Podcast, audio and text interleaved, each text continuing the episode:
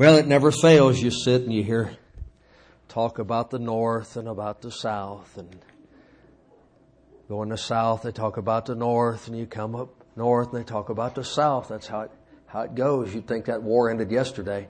But this man was down, down, uh, in Georgia and he's driving along the road and he saw this little boy and this, these, this bulldog, pit bulldog had a hold of that boy, He just tearing him all to pieces. And that man pulled his car over, jumped out of that car, went over there, and he couldn't get the dog to quit. He finally, he finally had to, just got his, that dog in a chokehold, stranglehold. He had to, to end that dog's life, rescue that boy. Well, newspaper man was driving by the very time that happened. He watched the whole thing. He ran over there. He said, Sir, that's the most heroic thing I've ever seen. I'm going to write about that. Tomorrow's newspaper, it's going to say, Macon man saves boy. He said, Well, sir, I, am not from Macon. He said, that, that doesn't matter. The headline's going to say, Georgia man saves child. He said, Well, sir, actually, I'm from Michigan. Next day, the headline in the newspaper said, Deranged Yankee kills family pet. that's, but that's how that thing goes, you know. Just, people can't get over it. All right, we have three starting places tonight.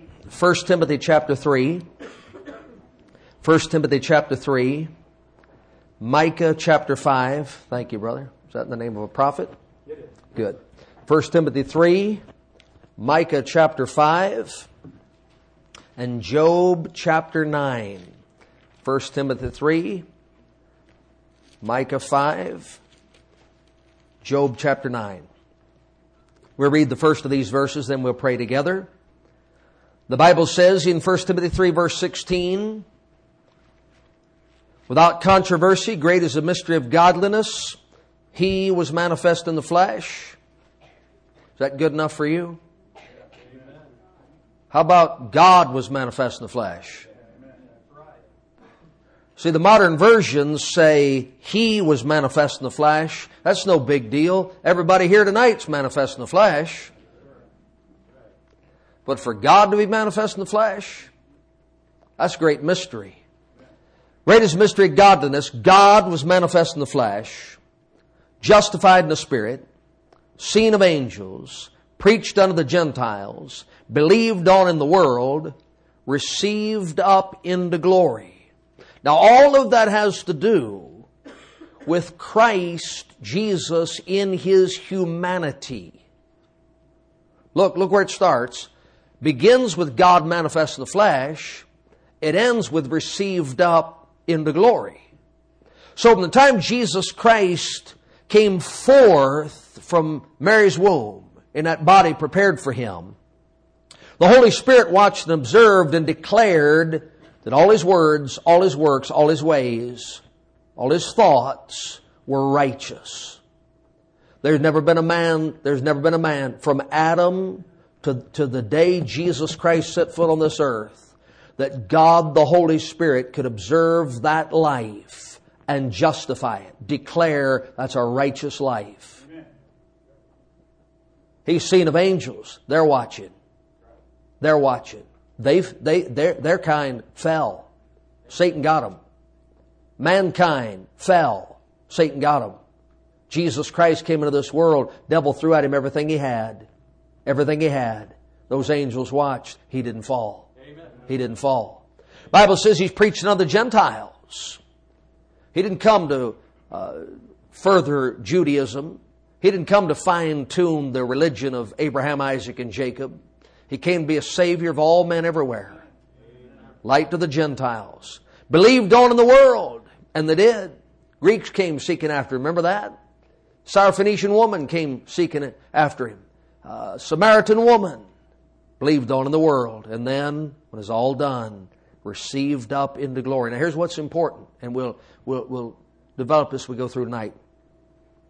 God was manifest in the flesh and as God manifest in the flesh, he was received up into glory.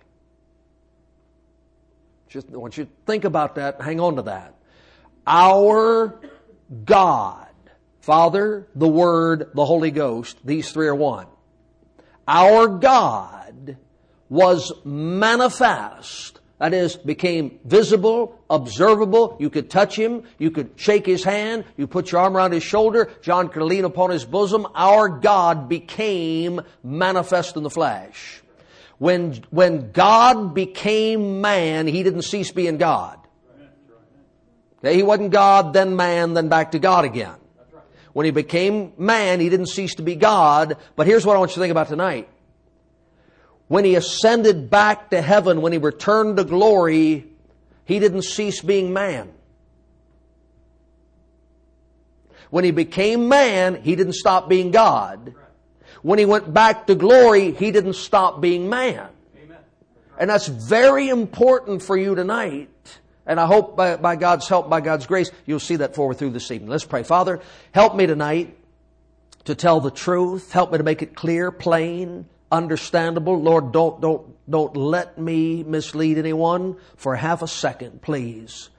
Lord, help us to receive the truth and to rejoice in the truth. We pray in Jesus' name. Amen. Now, if, if I said to you tonight, God, God is so great. How great thou art, we sang tonight. If, if you don't understand King James English, that's like saying how great you are. You know, it's not that difficult. If you don't know all the these and the thous and the, you can figure it out pretty quick. How great thou art, it couldn't have mean he went to the grocery store. And you, you, you can catch on. But if, if we say God is so great that he stretched out the heavens He's got, in his two hands, he just goes like this, stretch out the heavens. Somehow we can kind of understand God is that big. If we say that he measured the waters in the, in the hollow of his hand, that, that he just threw oceans out there like, like you just sprinkle water here and there, somehow we can comprehend a God that powerful and that mighty. But it's hard for us to understand God being so small as to move into a little infant's body in the womb of a virgin girl in Bethlehem. But if, if God is almighty, He can be bigger than His creation. And He can fit inside the nucleus of a single atom if He chose to, because He's God. Somehow our minds, God being bigger and bigger and bigger and bigger, we get that, but God being smaller and smaller and smaller, it's hard for us to understand that. And yet, as, as great a mystery as God the Son taking up residence in a body prepared in Mary's womb, uh, that, that seems so mysterious to us. We don't question God the Holy Spirit living in our body. Hasn't God come to live inside you? In the person of his, of his Holy Spirit? Has not the Comforter come to, to take up residence in our vessels of, of, of clay? So, God, this great mystery, but God became so small that God placed upon himself the limitations of a human body. He's not everywhere. He's in that body. He's not at all places at one time. He's in that body. He's not sitting out there higher than the heavens looking down upon His creation. He's in that body. That's a great mystery. But it happened. Look in the Bible in Micah chapter number 5, Old Testament book of Micah. Micah, the fifth chapter. You say, when he did that, he had to do that so he could die to pay for our sins. I believe that. We saw that last night. But having died and paid for our sins, the reason why he was manifest in the flesh would be complete if that's the only reason he became man. But there's more to it than that. Micah chapter 5 verse number 2 says this, But thou Bethlehem Ephratah, several cities named Bethlehem, so the prophet identified which one. Where are you from? Columbus. There are a lot of Columbuses. What town do you live in? Washington. Which Washington? Okay, so, so the Lord, 700, 700 years before Jesus was born in Bethlehem. Not only said Bethlehem, that, that's a stretch. Naming the town. It'd be one thing just say a virgin's going to have a child. But to say a virgin in that town, and then not just name a town, but name the, the county so you know exactly which Bethlehem he's talking about. This isn't some prophet taking a shot in the dark. This is God promising, telling ahead of time just exactly what he'd do. Thou Bethlehem Ephratah, though thou be little among the thousand Judah, yet out of thee shall come forth unto me he that is to be ruler in Israel. Okay, future tense, when, when Micah speaks, shall come forth, future, that is to be future ruler in Israel. But watch, whose goings forth have been from old, from everlasting. You see that? Before there was time, this one who came to Bethlehem was there. Before he made the sun and the moon and the stars so you could count days and weeks and months and years, he existed. From everlasting to everlasting thou art God. And the everlasting God came to Bethlehem, not on a great white horse with a sword in his hand and fire out of his mouth, but in a body, in a womb, and he was born just like you were born. That's the great mystery of godliness. That, look, that God could ride on a, on a white horse with wings, Psalm 18. You can look that up when you get home tonight. That God could ride on a white horse and come down here in Revelation 19 and subdue the nations and destroy his enemies at Armageddon and take the throne and sit in Jerusalem and rule and reign over. I get that. That's, that's no great mystery to me. The only mystery to me is why lets a single man rule a single square foot of this earth for one day.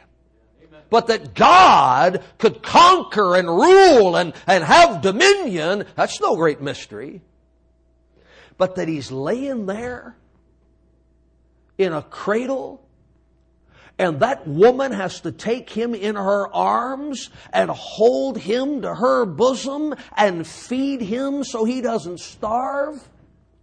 That's God. That's a great mystery. Amen. That God is standing there by the coffee table, taking his first steps that's a great mystery. That it's time for God to take his afternoon nap. Come on now. It's easier for you to believe he made all things in six days than for you to wrap your brain around God having to eat lunch because he's hungry. But he was manifest in the flesh. We're not talking about Greek uh, or uh, Roman mythology or Norse legend where the gods came down and visited earth. We're talking about the fact that the, that the everlasting God became while he's still a hundred percent God, he became one hundred percent man. That's a mysterious thing. That's really hard to comprehend. Now, why did he do that? Job chapter number 9. Job chapter 9, this is our starting place. All that was just introduction. That wasn't the start. So that's all free. Job 9, verse 30. Job's had a bad week. Unless you just got saved, you, you know Job's had a rough time of it. He lost everything he had. So he didn't lose his wife. I said he lost everything he had. She wasn't much help. Buried 10 children. Rich man lost all his property. Wife said, Don't you curse God and die. Couldn't handle it. Friends came. then things really got bad.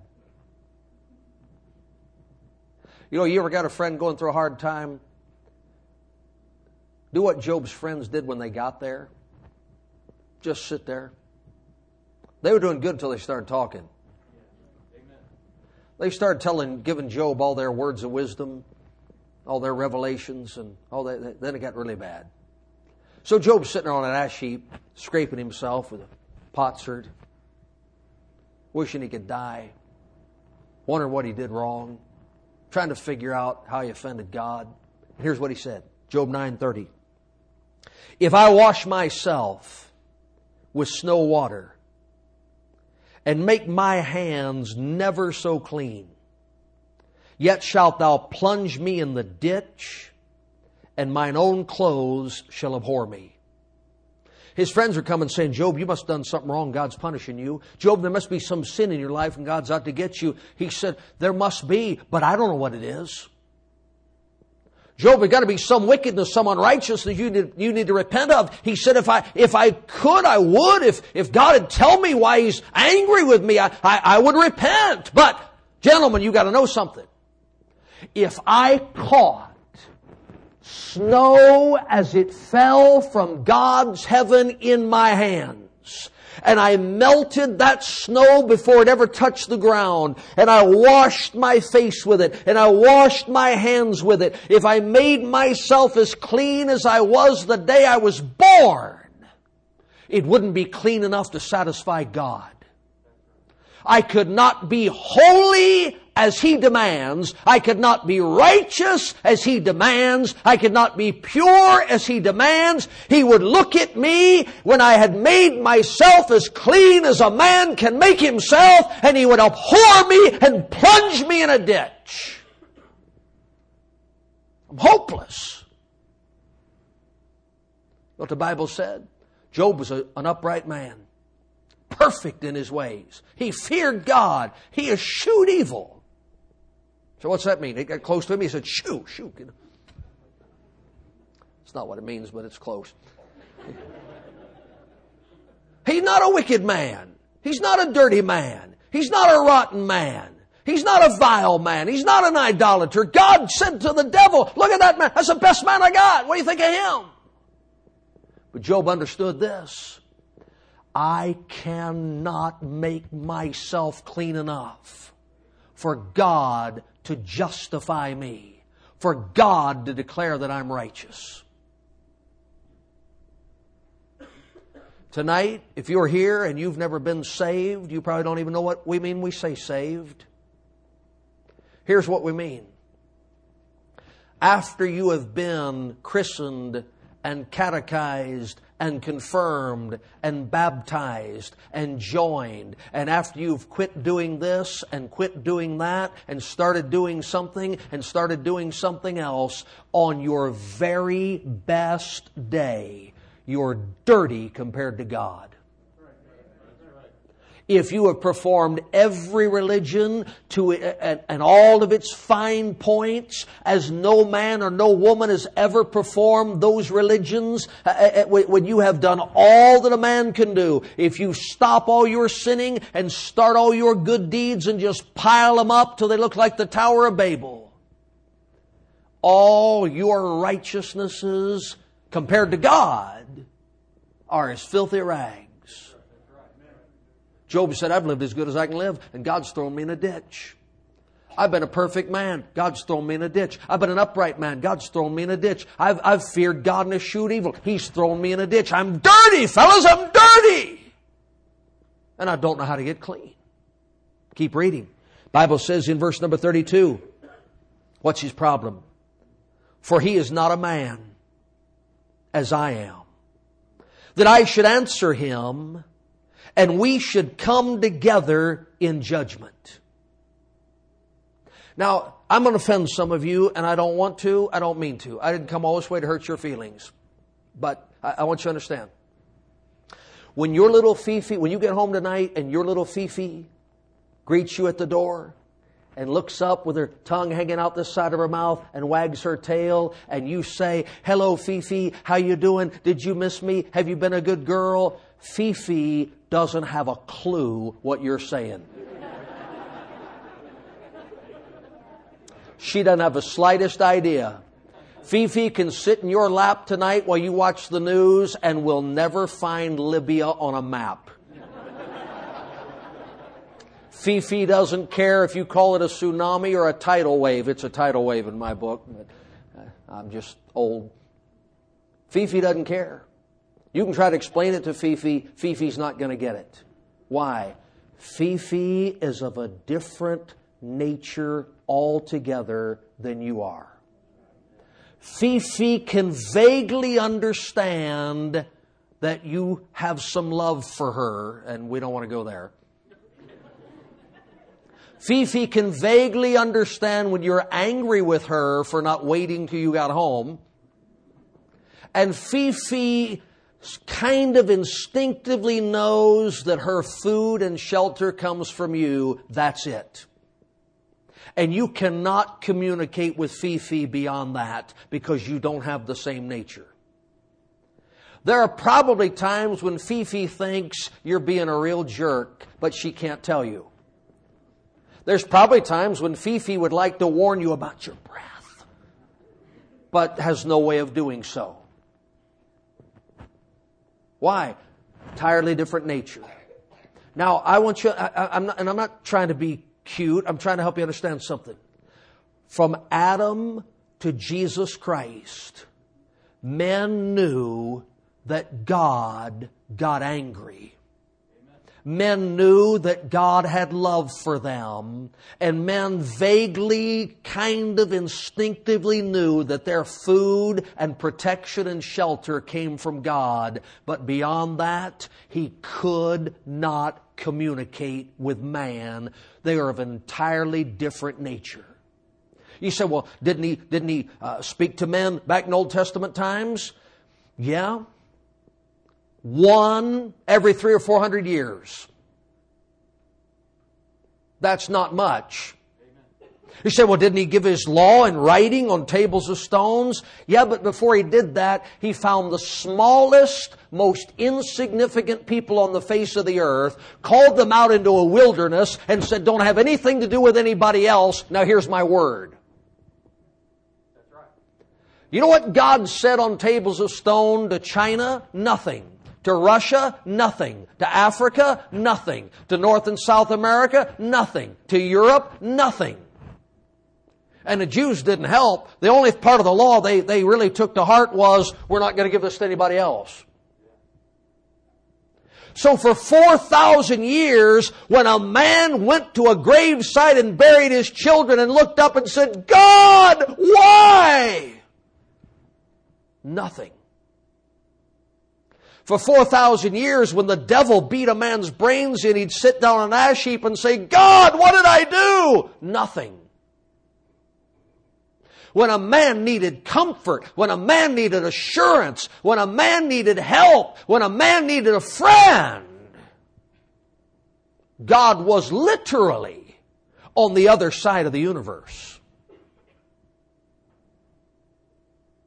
You know what Job said? He's not lying. He's not exaggerating. He said, He is not a man as I am that I should answer him and we should come together in judgment. God can't minister to me and I can't enter his presence and plead with him. Sitting here all by myself, guessing, wondering. Just doing the best I can. That's what he said. Now look down at verse number 33. Neither is there any daysman betwixt us that might lay his hand upon us both. Job said, What I really need, guys, is not you. What I need is somebody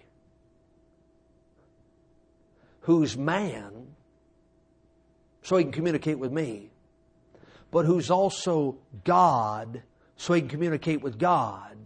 And then God, through him, could fellowship with me, and I, through him, could fellowship with God, then we could have a relationship.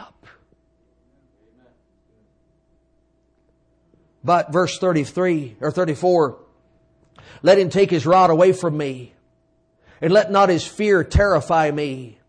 Then would I speak and not fear him. Hey, look, just, just try in your mind. It's hard for us. We got a New Testament. It's hard for us. We've been in church, you know, all of our lives, in a Bible church all of our lives. It's hard for us. But think for a minute. If you were a North American 2,500 years ago, all you would know about God was the flood. All we know is somewhere out there is a supreme being who drowned everybody that didn't get in a boat. That's not much. You know what Job said? I've feared God. I've served God. I've been perfect before God. I've tried to live according to, he couldn't even live according to commandments. He didn't have any. He said, I've tried my best to honor my Creator. I've tried my best to live in righteousness and holiness before Him. But I'm telling you something, fellas, I'm scared of Him. I've done my best and he's put his rod on me. I've done my best. He's broken my back. I've done my best. He's kicked me to the curb and I can't get in touch with him to even find out what I did wrong. How about those Hebrew people? Now, you're a Gentile. Okay? You're a Gentile. So you might be an Egyptian, you might be a Canaanite, you might be a Philistine, you might be a Midianite, you might be a Syrian, you might be a Babylonian. Based on your experience in the history of your nation, who is God? He's somebody who wants you dead. He's somebody who sends his people across your borders to wipe you out. I know it's, a, oh, well, wait a minute, that can't be. Come on, think about it. If you're, if you're a Samaritan woman, you know what you think? You, your God told you not to even talk to me. Isn't that what she said? Why? What are you doing talking to me? The Jews have no dealings with the Samaritans. Well, who are the Jews? They're God's chosen people. They've got the oracles. They've got the law. They've got the commandments. God spoke to them. What did He say? Don't eat with the Gentiles. Don't marry the Gentiles. Don't live with the Gentiles. Don't talk to the Gentiles. Gentiles bad, bad, bad. Stay away from Gentiles. That's something about. Now, the Jews, God's chosen people, right? What did he give them? A priesthood, a temple, an altar, sacrifices. Right? So, and I, look, I'm not, I'm not blaspheming. I'm just trying to help you picture this thing in your mind. What did the average Jew with the scriptures know about God? Here's a thousand rules. You better keep them all or you're not getting any rain. You better keep them all, or I'm going to put the botch of Egypt on you, and you don't even want to know what that is. Isn't that right? Well, let's go worship God. What do we do? We got to kill something. We got to kill a bullock, or we got to kill a sheep, or we got to kill a ram, or we got to kill a turtle dove, and we got to splash blood everywhere, and we got to burn body parts, and if we don't, God's going to wipe us out.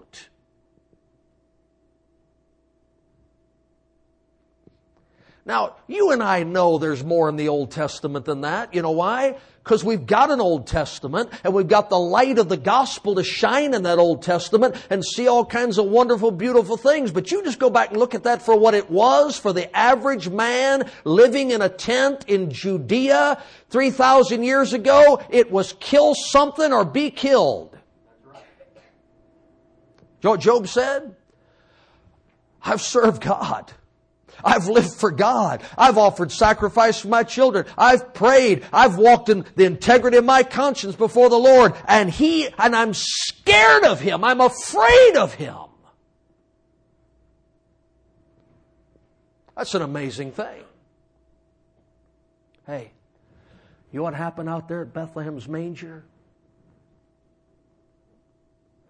God came down here so you could find out who He really is. He came down here so you could see His heart and see His love and see His grace and see His mercy. And by the time He went back up to heaven, He said, No more sacrifices, no more killing, no more blood, no more offerings, no more plagues, no more judgments. You go tell that world, I so love them that I gave my only begotten Son, and we'll have no more sacrificing. Job said, look at, look at the passage. Let him take his rod away from me, and let him not let not his fear terrify me. Then would I speak and not fear him, but it is not so with me. He said, I can't get clean. I can't talk to God, and I can't do anything but be afraid of him. You know who that was? That's not Nebuchadnezzar. That's not Pharaoh. That is a perfect man who feared God and eschewed evil. He said, I can't get clean, I can't fellowship with God, and I'm afraid of Him. Aren't you glad God was manifest in the flesh? Now, turn your Bible, keep, keep Job, somehow just mark that place. Turn your Bible to Hebrews chapter number 5. Hebrews chapter number 5. I'm going to say something that's going to sound completely wrong, and then I'll show you that it's right. But I'll give you a chance first to, to say, oh, that isn't right, but it is.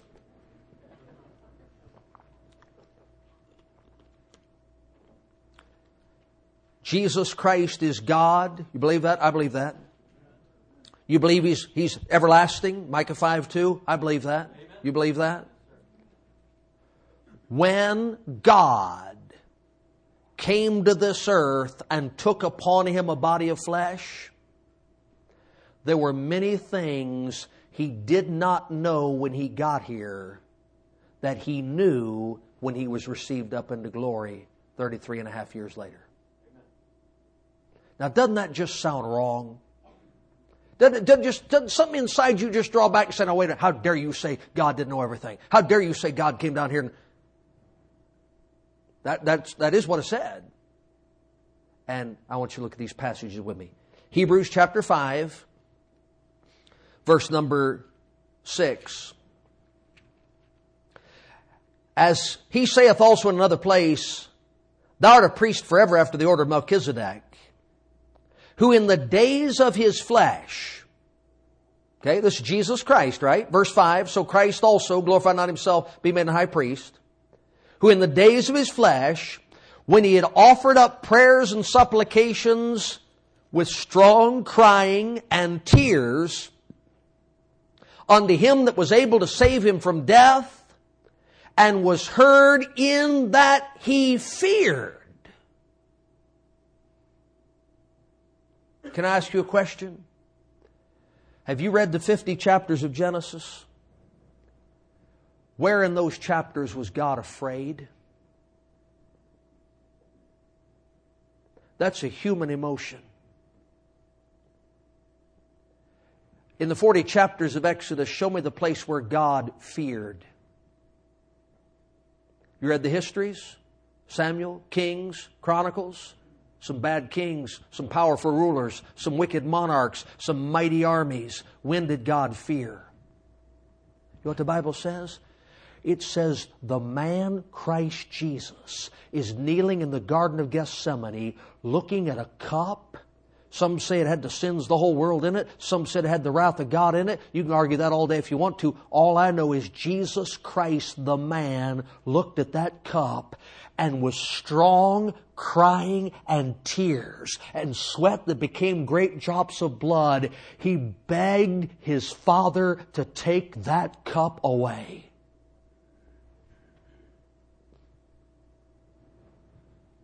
God looked at Egypt's mighty army and didn't bat an eye. He looked at the waters of the Red Sea and said, That's no problem for me. That God. The God that brought Hebrew children through a fiery furnace, the God that took down Goliath with a single stone, that God is kneeling in a body of flesh in that garden and with strong crying and tears, God the Father heard God the Son, and he feared. You ever been afraid? Job was afraid. And the God that Job called upon when he was afraid knew nothing of Job's fear.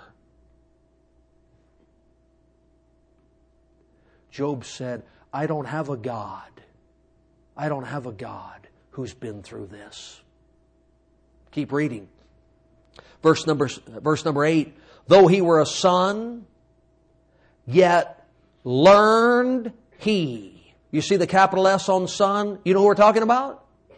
We're talking about the Son of God, Jesus Christ. You know what it just said? Yet learned he obedience by the things which he suffered. God gave that law. I'm, I'm not, I'm not being disrespectful. Before we're through tonight, you're going to, I'm, I'm, I'm helping you and I'm honoring God. It's just going to take a while to, to, to show you that. When God took His finger and wrote on those tables of stone and said, don't do this, don't do that, don't touch this, don't touch that. When God wrote those Psalms and said, with all thy heart, with a pure heart, with a clean heart, with a right heart, He gave all those commandments to man.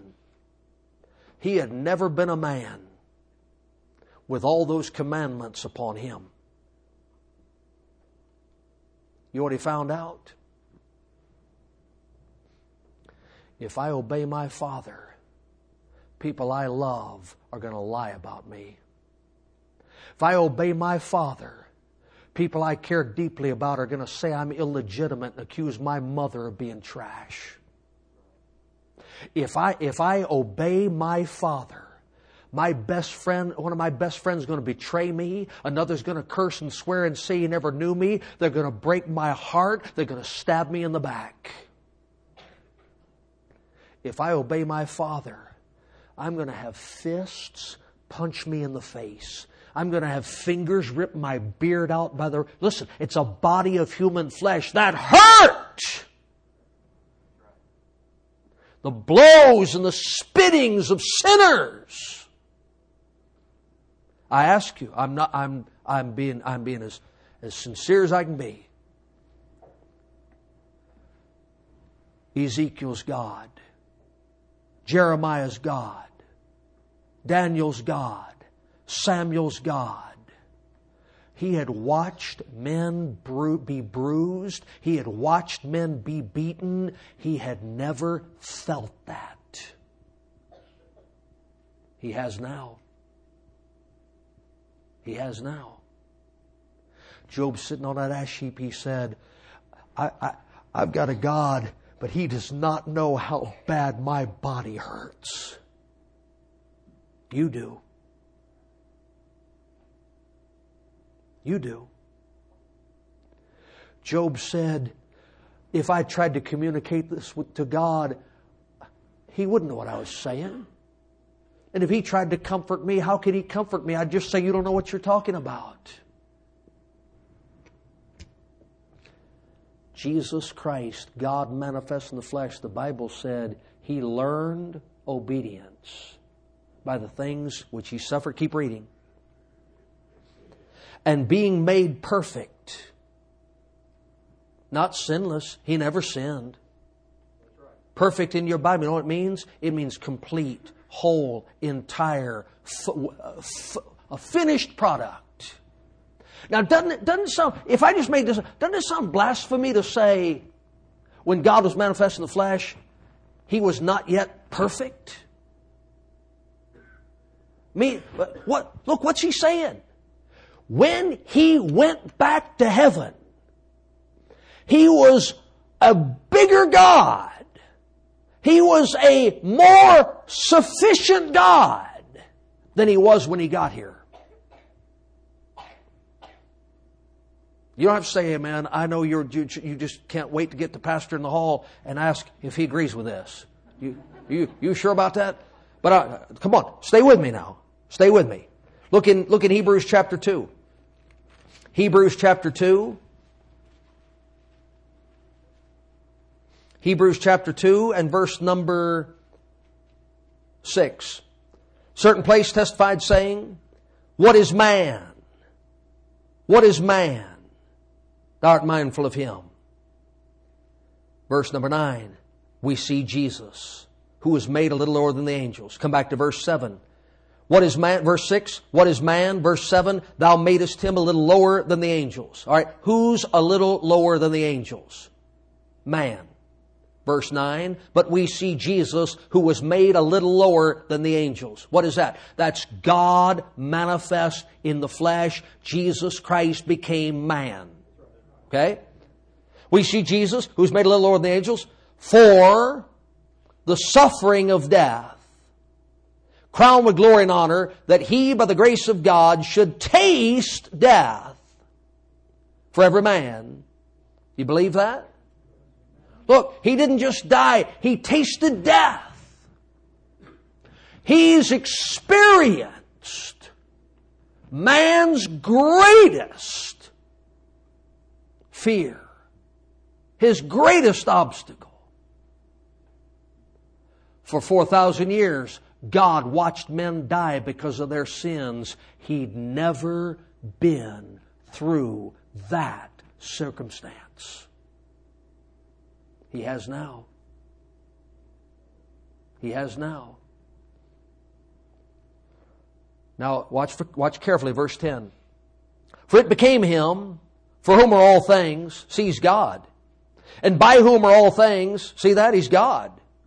In bringing many sons to glory, watch carefully, to make, to make the captain of their salvation perfect through sufferings. That's an amazing thing. Look up here in Isaiah 40, 41, 42, 43, 44, 45. Those are great chapters. God sits up there in heaven. He looks around. He said, any, any other God up here? I don't see one. I guess I'm it. He looked out. He, he looked out. He said, if I needed anything, I wouldn't tell you. I'm the all sufficient one. I'm Almighty God. Isn't that right? In John chapter 4, God in a body of flesh sat down by a well and asked a woman for a drink of water because he was thirsty. Come on. Genesis to Malachi, you show me where God was thirsty. I can show you plenty of places where men were thirsty and begged God for water but they weren't asking a God who knew what it was like to have dry and parched lips. Your God knows. In John chapter 4, a great storm arose at sea, and God manifest in the flesh was in the back of the ship, asleep on a pillow. You know what the Old Testament says? The Most High God. He neither slumbers nor sleeps. When did God ever get tired? When did God ever need rest? You know Jesus said to his disciples? Come apart and rest a while. You ever get tired? Weary from the journey? Worn out with the day? Job's God, I, I'm, I'm just, I'm in line with the Bible. Job's God didn't know how you feel your great high priest, he knows exactly how you feel. He's been there. He's been lied about. He's been spit on. He's been betrayed. He's taken a nap. He's been thirsty. He's been hungry. That's interesting. It's interesting. Look in Joe and uh, Joe. He, look at Hebrews chapter four. Hebrews chapter number four. Well, if nothing else, you'll have something to think about tonight. Hebrews chapter 4, verse number 14. Seeing then that we have a great high priest. Is that true? You believe that? That is passed into the heavens. Now, 1 Timothy 3.16, he's manifest in the flesh, justified in the spirit, seen of angels, believed on the world, uh, preached on the Gentiles, believed on the world, received up into glory. When he's received up into glory, he, he goes up as what? As our great high priest. Okay, he's passed into the heavens, our great high priest, Jesus, the Son of God. Let us hold fast our profession. For we have not an high priest which cannot be touched. All right, boys and girls, let's have a little English. We have not which cannot, that's a double, which makes a. So what he just said was, we do have a high priest that can be touched. Job said, I don't have anybody down here that can lay his hand on God and lay his hand on me. I don't have anyone up there that I can touch. You do. You do. Watch this. Touched with the feelings, with the feeling, with the feeling of our infirmities, not our sins, our infirmities. Is your body weak tonight? He's felt that. Is your body tired tonight? He's felt that. Are you sorrowful tonight? Are you sad tonight? Do you groan in spirit? Do you grieve in your heart? He has been there. It's incredible. You know the Bible says, Isaiah 53? Surely He has borne our griefs now we, we were just, praise God, he, he bore all our sins to the cross. Yeah, but he did more than that. He bore our griefs and carried our sorrows. Man's pain has now touched God's heart. And now God can touch man's pain. That's incredible. Keep reading. The feeling of our infirmities, but was in all points tempted like as we are, yet without sin. You know what Job said? I'm afraid of him. I'm afraid of him. I can't come near him. Look at verse 16. Let us therefore come boldly unto the throne of grace that we may obtain mercy and find grace to help in time of need. He never sinned, but he faced every temptation. I'm not, I, I, am not, I am not suggesting for a moment that Jesus did sin, would have sinned, could have sinned. He said, The prince of this world cometh and hath nothing in me. I'm not, I'm not saying that. But when David looked down and saw Bathsheba, when he, if he had gone to God and said, God, you gotta help me with this, God would have said, don't do it.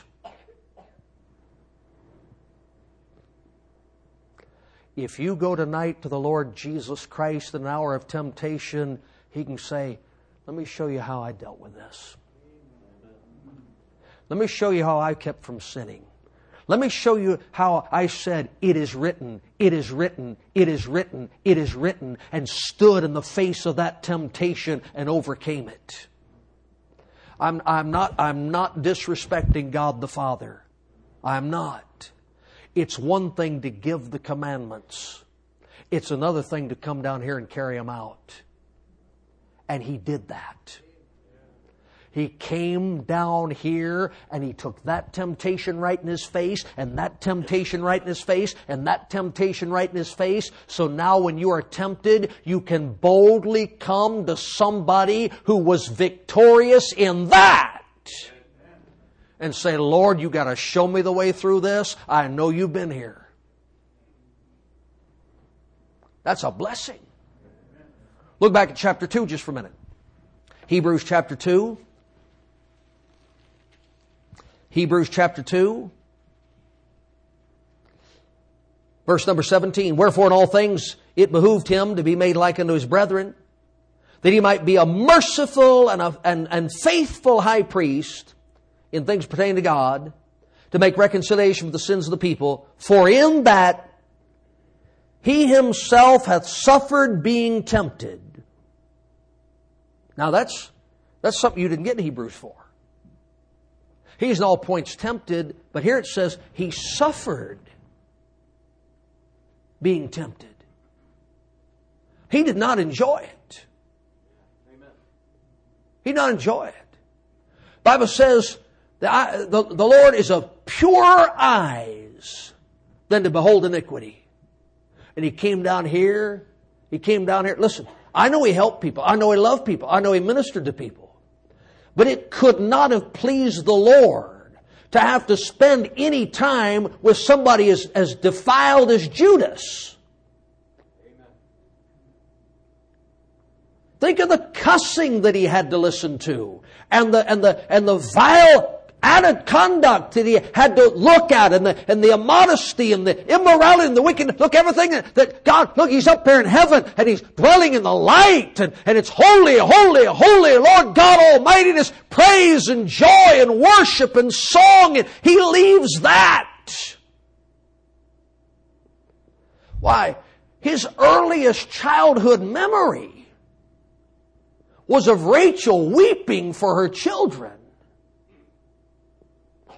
As Herod's army moved in, began to kill all the male babies two years old and under as Joseph and Mary and Jesus flee the country and head to Egypt.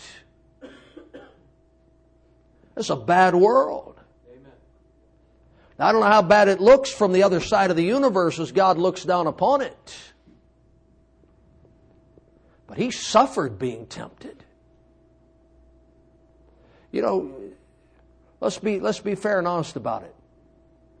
The reason we find it so hard to keep from sinning, sin has a certain appeal to us. Reason we struggle so with temptation is a lot of those things we wish we could do. We don't do them because we know God says they're wrong. We don't do them because we know there's there's consequences. But come on, if no, you know, if there's no punishment, it's, if it's okay, let's. I'm just I'm just being fair with you. The flesh lusts against the Spirit. But if you had no sin nature, and transgression and wickedness was an offense to you, do you realize how you'd suffer walking through a world like this? I don't like hearing people take the Lord's name in vain. What if you were the Lord? He suffered, but finish the verse. Friend, in that he himself has suffered being tempted, he is able to succor them that are tempted. I like this. Chapter 1, 2, 3, 4, Job sitting there, God never shows up. 5, 6, 7, 8, Job sitting there, God never shows up. 9 through 29, Job sitting there, God never shows up. By chapter 38, God finally shows up, and you know what he does? He says, Well, answer this, big boy. What do you got to say about that, big boy? You think you're better than I am? Huh? You, who you speak against? You read those chapters. When God does finally show up, He just says, Job, how dare you question me? You better shut your mouth. And then blesses him, disappears back into heaven. You know what the word succor means? It means to run to the aid of one in need. See these little children around here? Just the little ones. If one of them slips and falls out there in that parking lot, mother runs to the aid of that little child. Isn't that something? Your little baby gets a fever, laying in that bed all hot and, and burning up. And you come in there, and that three year old so precious to you, and you're mopping the brow and trying to cool that baby. And you don't walk in there and say, That's what sin does. the wages of sin, kid. You better learn it fast. You know what mother does? She succors. That she runs to help in every way she can. You know what you had for four thousand years? I'm, I, it's just that's just how it was trouble would come and God would say, That's what sin does. You better stop sinning. But he came in a body of flesh. And he suffered the temptation and he suffered man's wickedness and he, and he, and he hungered and he thirsted and he slept and he was bruised and he was beaten and he wept and he was hurt and that he feared. And now that he knows what you're going through, and now that he knows how you feel, he runs, he runs to bring you assistance. That's an amazing thing. That's an amazing thing. 1 Timothy 2 and back to Job 9. 1 Timothy chapter 2 and then back to Job 9. Do you, do you agree with me? Do you believe that God was manifest in the flesh? Do you believe that after his earthly life ran its course, that he was received up into glory, that he ascended back to heaven? Okay? Now, at the right hand of the Father, he is God, the Son. We, we all agree on that. But look at 1 Timothy 2 and verse number 5. No, no, let's read verse 6 first. Who gave himself a ransom for all to be testified in due time. Who's that? Is that Jesus Christ? All right, verse 5. For there is one God and one mediator between God and man. Watch. The man, Christ Jesus. Right now in heaven is a mediator, a go-between that represents both parties in the presence of the other party. And it, it doesn't say that mediator is Christ Jesus. The mediator is the man, Christ Jesus. Look, he didn't cease to be God when he came down here. And he didn't cease to be man when he went back up there. Look now, Job chapter 9. Job chapter 9, we'll read the verse, we'll get the picture, and I, I hope, I trust you'll never forget the picture.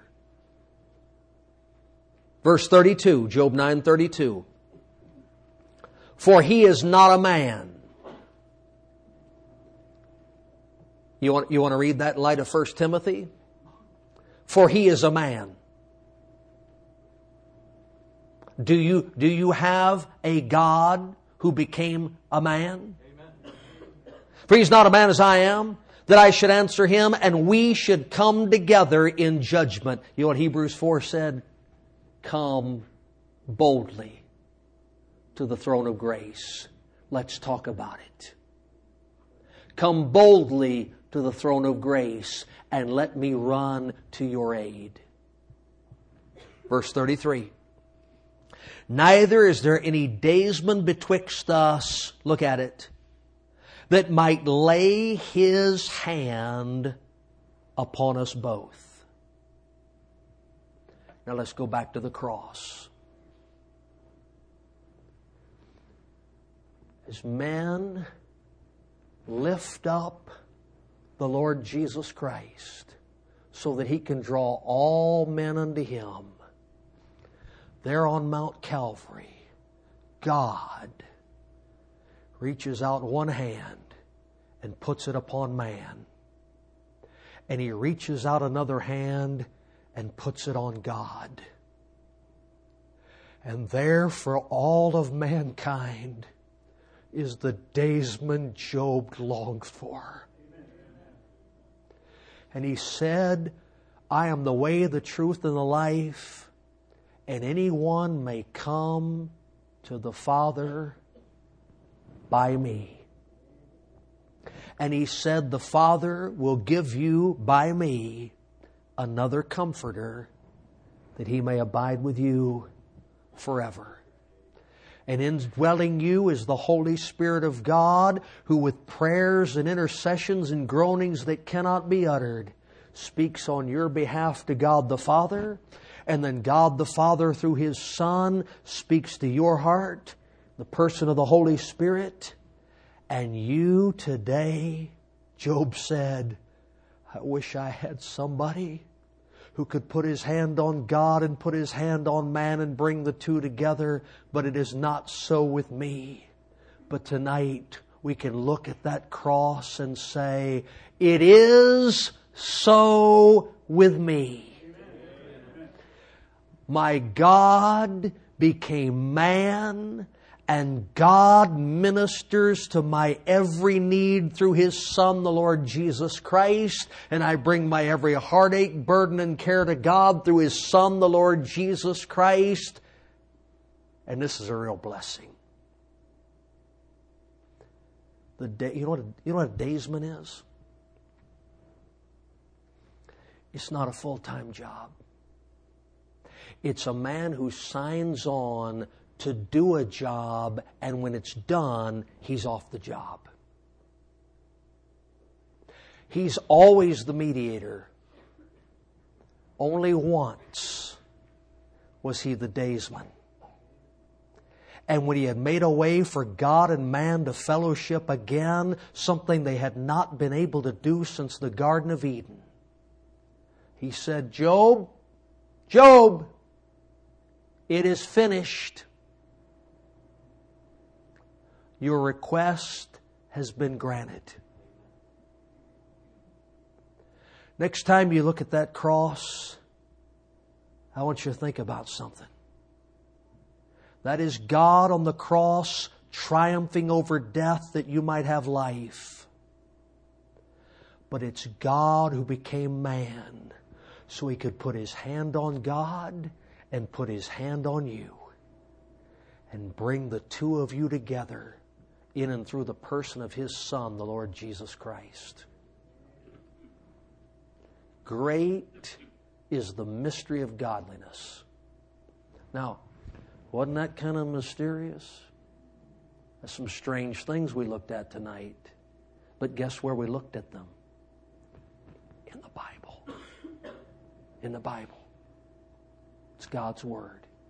He never stopped being God, and He has not stopped being man. And Jesus Christ restored what Adam lost. God's ability to fellowship with man and man's ability to fellowship with God. My independent Baptist friends, stop living like Old Testament Hebrews who have a God a million miles away who showed up once and gave them some scripture. He wants to walk with you and talk with you and minister to you and bear your burdens and be your very best friend in the world. Don't push him back where he was before the cross. Let him be a real, true, living God. Praise the Lord. All right, let's pray. Father,